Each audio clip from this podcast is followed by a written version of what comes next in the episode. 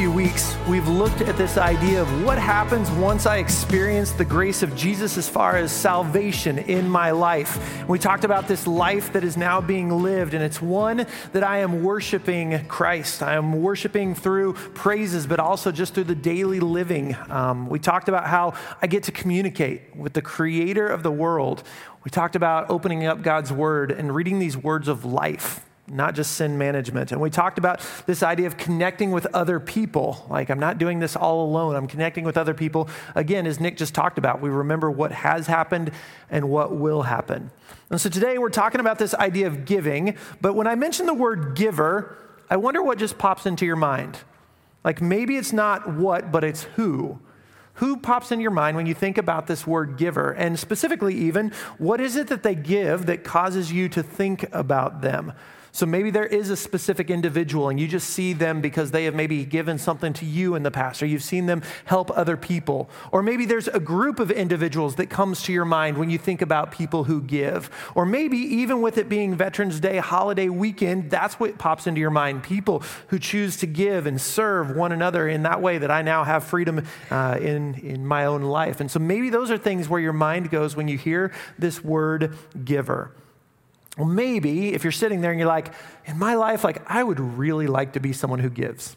Like, I would like to be a giver, but to be honest, it's been kind of a slow journey. Like, I've tried or I want to, but like, how do I do that? Like, where do we go from here? So, this morning, I want to point out three action steps that I think would really be helpful if in your life you want to be someone who gives. All right, so the first is this you have to change your mindset about you.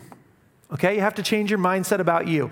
I'm just to tell you, in case you don't know, naturally, we are selfish people. Like we think about ourselves and uh, we have this sin nature and it starts real young. I mean, you see little kids, you don't have to teach them to say no and mine. Like they want that. And every now and then they'll still share. I get that. But like there is this desire that we look out for ourselves, but it doesn't just leave us when we're little because you can look around as adults. And sometimes you have people that as we focus on things, we use the word my quite a bit that it's my family and my job and my house. It is my car. This is my money. This is my time. This is my body. But what if I told you that that entire premise is wrong? Like trying to build a foundation upon that is on shaky ground. In fact, that mindset can lead us to thinking about ourselves in a way that causes selfishness, that that's what ends up guiding us. And so, if you want to be someone who gives, one difference that can really help you is if you change your mindset about yourself. And so, for instance, this idea, we've talked sometimes about money and giving and things. We talk about how it's really not yours, it is God's. So, we are just a steward. So, money and stuff, it's not ours. If you have your Bibles, open up to Psalm chapter 24. Uh, we're going to hang out in Psalms for a little bit, just looking at some different ones. If you have the app on the YouVersion, they're all again listed for you there. But even as you're turning there, I want to remind you of a story that Jesus tells about the parable of the talents. And sometimes we even talk about that and we'll refer to, hey, the talents that God gives us, which is true, but it is a story about money. And in this story, there is um, this landowner, this king kind of thing that gives different people amounts of money and says, I want you to hang on to this until I get back. And two of them go and work hard for that money and, and double it, whereas one goes and, and just buries it until he comes back again. And even in that entire story, you see that these people are not owners of what has been given to them, but they are stewards of uh, the landowners. But in Psalm chapter 24, verse 1, here's what David writes The earth is the Lord's and everything in it, the world and all who live in it. All right, so that's pretty clear. Like all means all, everything, all of that is the Lord's. Turn over to Psalm chapter 50. Psalm chapter 50. We're going to read verses 9 through 11. And this one isn't written by David, it's written by a guy named Asaph. But still, you're going to hear kind of the same thing that's written here. So he writes this I have no need of a bull from your stall or of goats from your pens, for every animal of the forest is mine, and the cattle on a thousand hills. I know every bird in the mountains, and the insects in the fields are mine. And so even Asaph is talking on behalf of God, saying, This is all mine. Like I have created it all. And so again, we hear just this idea of it is not ours. And you don't have to turn there, but up on the screen in First Chronicles. We read of David praying uh, towards God when he has been told, yes, they're going to be able to build the temple. And so in verses 11 and 12, David says this Yours, Lord, is the greatness and the power and the glory and the majesty and the splendor for everything in heaven and earth is yours. Yours, Lord, is the kingdom. You are exalted as head over all. It says, Wealth and honor come from you. You are the ruler of all things. In your hands are strength and power to exalt and give strength to all. And so, like, even as you just hear all these things, again, sometimes we're like, hey, I'm in charge of this and this is mine, but money, possessions that you have, they're not yours. Instead, they are things that God has given to you, that He is allowing you to use right now. But what if we didn't just talk about money and stuff? Because again, that's been preached in sermons before. What about this idea of time? Like sometimes we can think, well, this is my life, or this is the time that I have. Uh, you're still in Psalms, go to chapter 31. Psalm chapter 31. We're going to hear just a couple verses about this idea of time. And so, Ch- Psalm chapter 31, we're going to look at verses 14 and 15. And again, this comes from David once again. he says, But I trust in you, Lord. I say, You are my God. My times are in your hands. Deliver me from the hands of my enemies, from those who pursue me. And so, even in there, he's saying, God, I know that my times are in your hand. My days are in your hand. My life is in your hand. I'm not quite as in control as maybe sometimes we think. Turn to chapter 90, Psalm chapter 90, verse 12. Psalm chapter 90, verse 12. And this is one of the few Psalms that we actually have still recorded from Moses that is included in the book of Psalms. And he writes these words Teach us to number our days, that we may gain a heart of wisdom. So, God, I understand that you are the one in control. Help me to understand the days that I have. Help me to be looking forward to the eternity that you are going to have with me. And so, understanding right now that my days are numbered. And so, help me to make the most of those while I live. One final verse in Psalms. Turn to 139, Psalm 139. This whole entire chapter is about David writing how much God knows him. Before a word is on my tongue, you know me completely. You're the one who made me. I can't go anywhere on this earth that is away from you. And so in Psalm chapter 139, verse 16, he says, Your eyes saw my unformed body, and all the days ordained for me were written in your book before one of them came to be. Like, God, you knew what my life would be even before I was born. Like, that is how um, amazing you are, how almighty you are. In Job, you don't have to turn there, but up on the screen, chapter, or chapter 14, verse 5, Job says this A person's days are determined. You have decreed the number of his months and have set limits he cannot exceed. And so, even Job, while he's going through these difficulties, understands that God is the one who is ruler of life. And then in the book of Acts, so you can turn to Acts, we'll go to the New Testament here. Acts chapter 17. In Acts chapter 17, Paul is speaking to these people in Athens, and he's even looking around and saying, You guys worship all sorts of different gods. And over here, you even have this spot that says, To an unknown God. He says, Let me explain who that is. Let me tell you who God is. And so, in chapter 17 of Acts, verses 24 through 26, is what we're going to read. And Paul says this The God who made the world and everything in it is the Lord of heaven and earth, and he does not live in temples built by human hands. And he is not served by human hands as if he needed anything. Rather, he himself gives everyone life and breath and everything else. From one man, he made all nations that they should inhabit the whole earth. And he marked out their appointed times in history and the boundaries of their land. And so here is God from the very beginning making everything, but he again has his hand in everything. He doesn't just make it and sit back and just say, Good luck trying to figure things out. His hand continues to be in everything and appoints certain times and peoples and those kind of such. And so, what I want you to hear, just as we're reading those different verses, is that we are not in control of our time as much as sometimes we like to think. We're actually living in the time that God has given to us. And as we understand that, we are more likely to live for God's glory. We're more likely to say, I understand what you have given to me, and let me live as someone who gives back. So, time, money, and stuff. But then there's also this idea of it's not your body. And again, that's kind of an issue sometimes in today's society, but God made you and He saved you. You are His. And so, one verse that I want to look at, we're going to go to 1 Corinthians, 1 Corinthians chapter 6. And I'm sure you've heard this verse before, and a lot of times people use it if they're like, hey, you shouldn't do this to your body and all that kind of stuff. But really, I just want to look at the text in 1 Corinthians chapter 6. We're going to read verses 19 and 20. And Paul says this Do you not know that your bodies are temples of the Holy Spirit who is in you, whom you have received from God? You are not your own. You were bought at a price. And therefore, honor God with your bodies.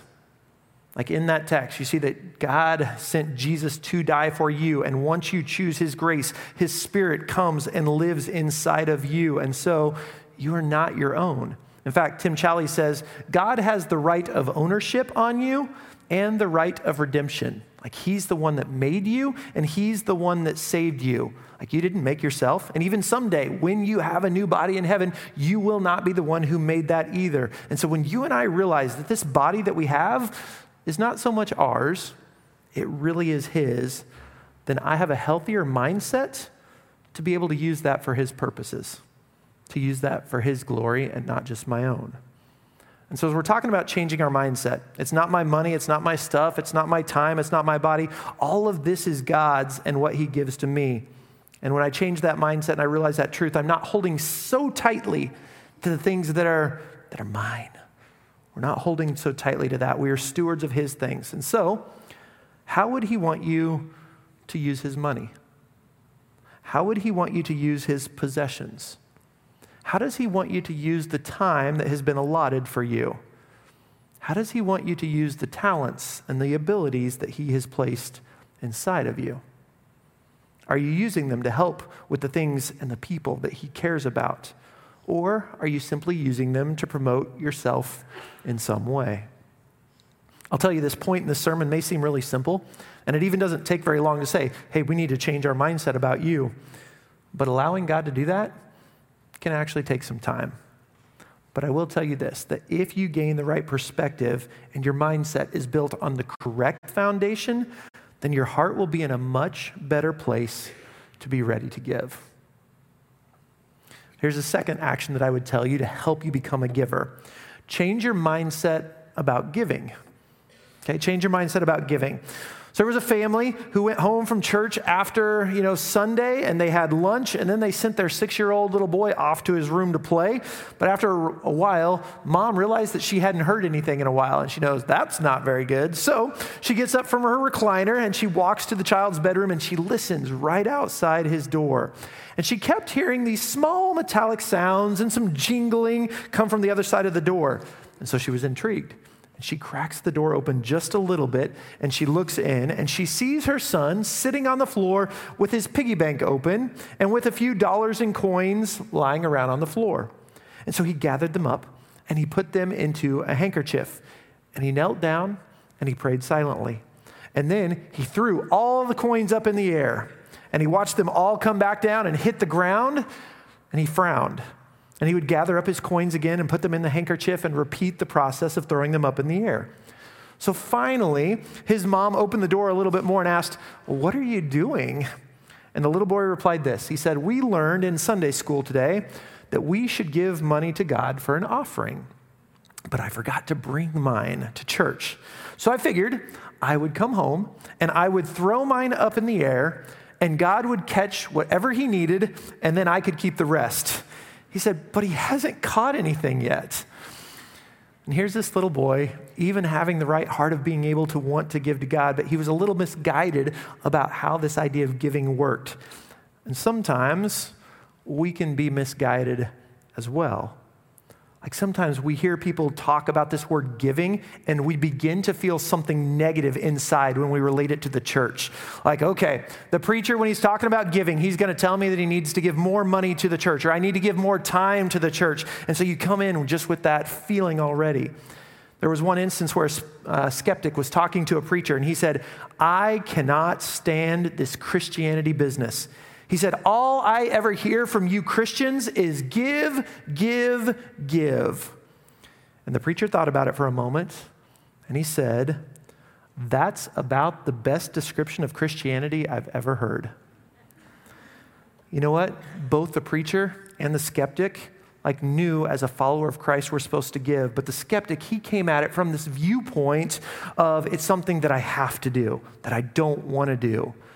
But the preacher came at it from the viewpoint of this is a response of understanding what God has done for me, which, if I'm being completely honest, like God has given so much to me that I can give to others. And so God's not asking you to do something that He hasn't done Himself. He's given so much to you because He wants to, not because He has to. And so, to be someone who desires to give, or even someone who just seems to give naturally, we have to change our mindset about what giving actually is. And I don't know if any time that the, the plates have been passed, you've kind of just thought, well, I have to do this because God tells me to. Or maybe it's crossed your mind, well, I better give just so God's going to bless me in some way.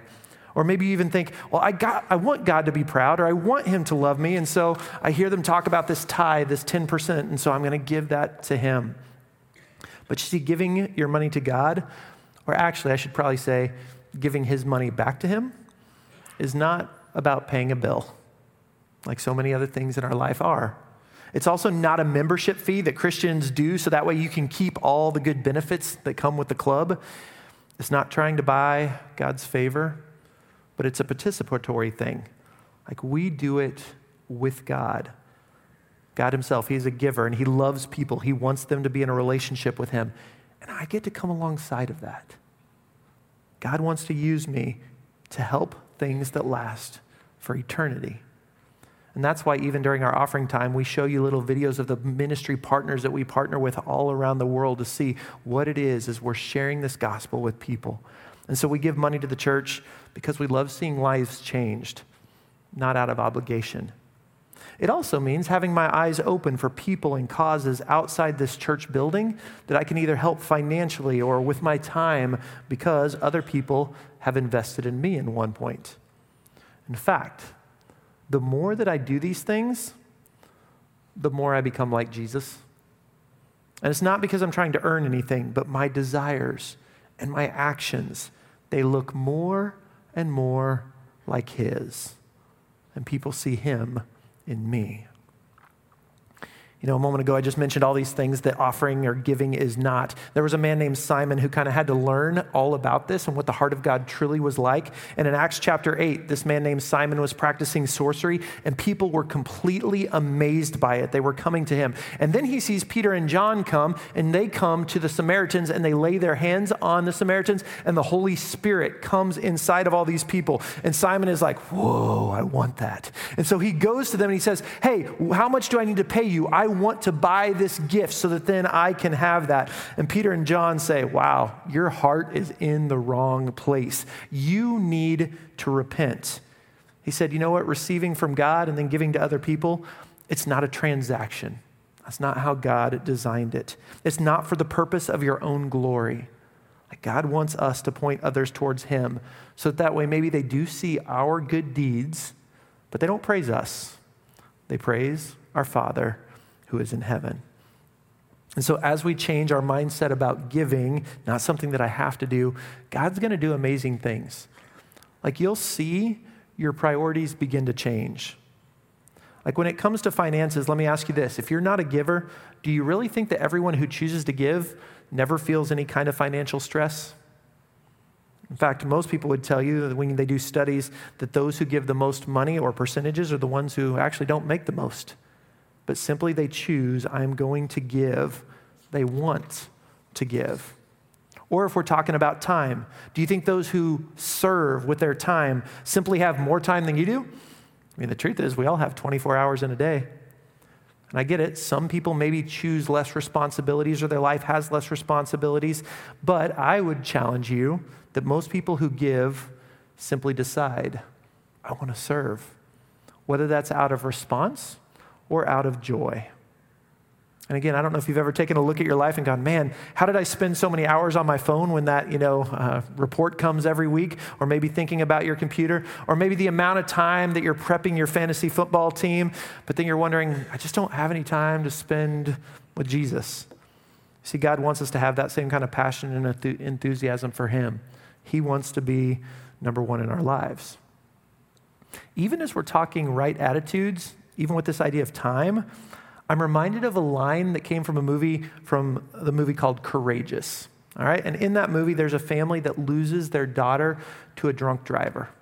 Okay, and in this movie, they are struggling with all the feelings that come with that. They're trying to make sense of everything. And so eventually, the father goes and sits with the pastor to seek some counsel. And I watch that movie, and I'm like, man, I wish I had that kind of counsel, which I know it's a movie line. He knows what he's going to say beforehand, but like just listening to him. But as the father is talking with him, the pastor simply says this The question is, will you be angry with the time that you didn't have with her, or will you be grateful for the time that you did have? And again, that's all a matter of perspective of the time that we have been given. And so, the time that we have, the stuff that we own, the money that is in our possession, even our very lives, it's not ours, it's His. And so, instead of seeing giving as a rule that I need to follow, See it as a response to God.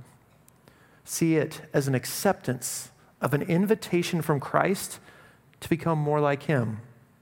See it as gaining an intimacy with Him that those who give out of obligation never get to experience. Because as you do that, your priorities will begin to change. So, even as we're talking about becoming a natural giver, having the right mindset with everything that, yep, it's God's, and understanding that as I give, I connect with Him, here's the third thing that I would tell you you need to focus on the joy of living generously. Focus on the joy of living generously. When you give money, when you give possessions away, when you serve other people, when you use your gifts and your talents that God gives to you, there is a joy that doesn't come from anything else. But that doesn't always mean it's easy. I wish it did. I wish I could tell you every time you serve, it's going to be simple. But I imagine there's a time in your life that maybe you gave money to someone when you didn't really have a lot of extra, and so it caused you to go without something that you really wanted at the moment. Or I would bet there was a moment that you served, and by the time you were done, like your body was completely exhausted. And maybe you were already tired and busy before you served, or the job was like so hard, physical labor, and it was so hot outside, or it was so cold outside. Or maybe you were teaching a lesson and that child would not listen. In fact, they would barely sit down, like maybe that was the spot. Or maybe you just did not feel like serving your spouse that night, like the TV show was on, or you had had a really long day. But I will tell you, when you choose to be a giver, there's a fulfillment that trumps being tired and worn out. There is a fulfillment that is greater than the frustration in the child that doesn't listen.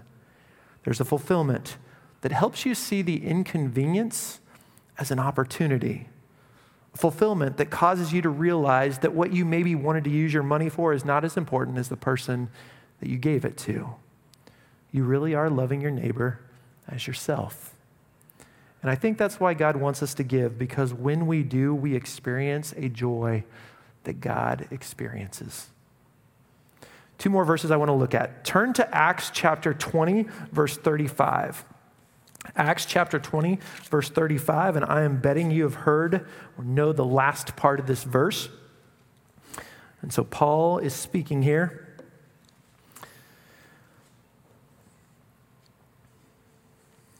And so he says this in everything I did, I showed you that by this kind of hard work we must help the weak, remembering the words of the Lord Jesus himself that said, It is more blessed to give than to receive. Maybe you've been there before when someone gave you something and man, that's super great. You loved it. Maybe you even needed it in the moment and you can't even begin to use words to say thank you, like it's not enough. But then there's also those moments that you're able to turn around and give to someone else. And the fulfillment that comes from that is off the charts. Here's the last verse we're going to look at. Go to 2 Corinthians chapter 9. 2 Corinthians chapter 9. And we're going to read verses 6 through 8.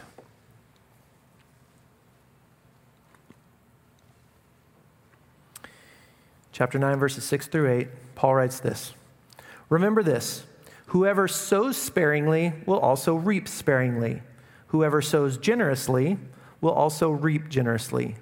Each of you should give what you have decided in your heart to give, not reluctantly or under compulsion, for God loves a cheerful giver. And God is able to bless you abundantly so that in all things at all times, having all that you need, you will abound in every good work. Like in that text, it talks about being a cheerful giver. That Greek word hilaron is where we get our English word hilarious. Like God wants us to be a cheerful, a gracious, a delighted giver, not that we're giving out of drudgery and that I have to. And so, to be a giver, though, it can't just be a one time action. It has to become a way of life where my eyes begin to look around and I see more and more ways that I can make a difference because I see God in so many things. And God wants us to experience life to the full. And being a giver is part of living that life. In fact, those people that maybe you thought of at the beginning, when I asked who is it you think of when, you, when the word giver is said, I bet if you went and talked to them, they would tell you about what a joy it is to be able to live generously. There's a quote I came across about, man, I'd love to be a, a, a, giver. I just can't right now. One person said, real generosity towards the future lies in giving all to the present. You know, we can continually say, someday, someday, someday. God wants my heart right now to be able to be giving to Him. And I can't spend a lot of time on it, but can I tell you, as we're talking about this idea of giving, there does need to be a discernment.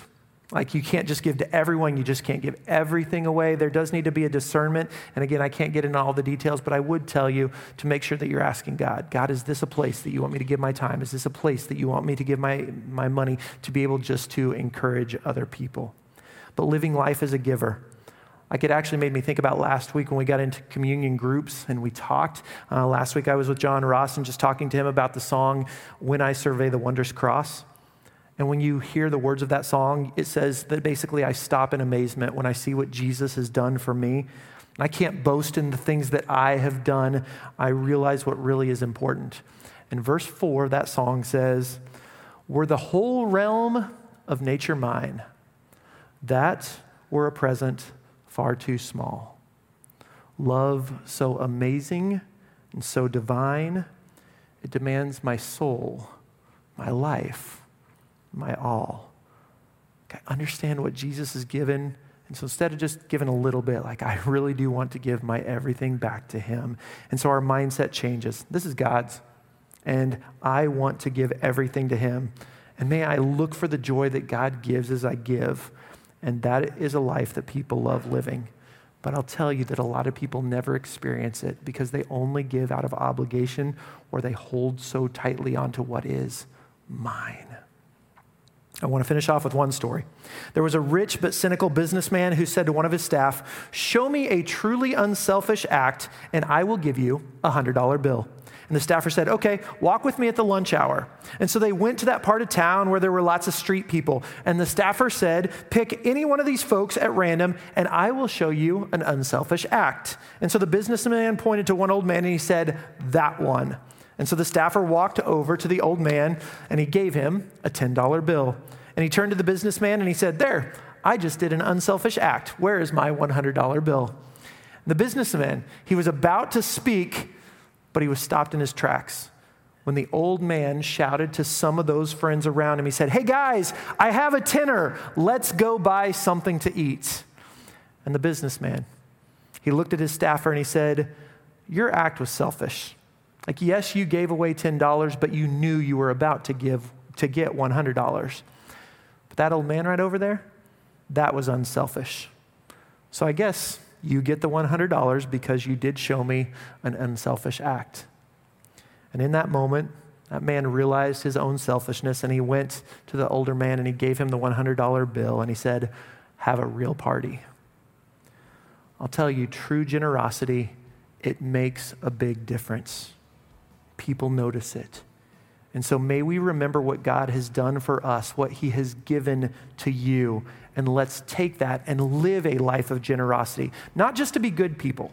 A lot of people can try to be good people, but let's do it to be godly people, the way we were created to be. And I guarantee it, if you live your life that way, you will not regret it. Let's pray. God, thank you. Thank you for giving to us so much, so much that we take for granted. God, life eternal. And I pray that we would hold on to that. For so many of us who have chosen you, God, help us not to lose sight of that, but God, continue to be thankful and to be used that to, to help other people, to shine your light. God, I continually pray for those who haven't made that decision yet, God, who need your life in theirs. And so may their ears be open. Even in this sermon on generosity, maybe they hear just who you are to them. And so, Father, I am grateful and I look forward to what you're going to continue to do, one through us as individuals, but two through us as a congregation. May all praise and glory and honor be due to you. It's in your name that we pray. Amen.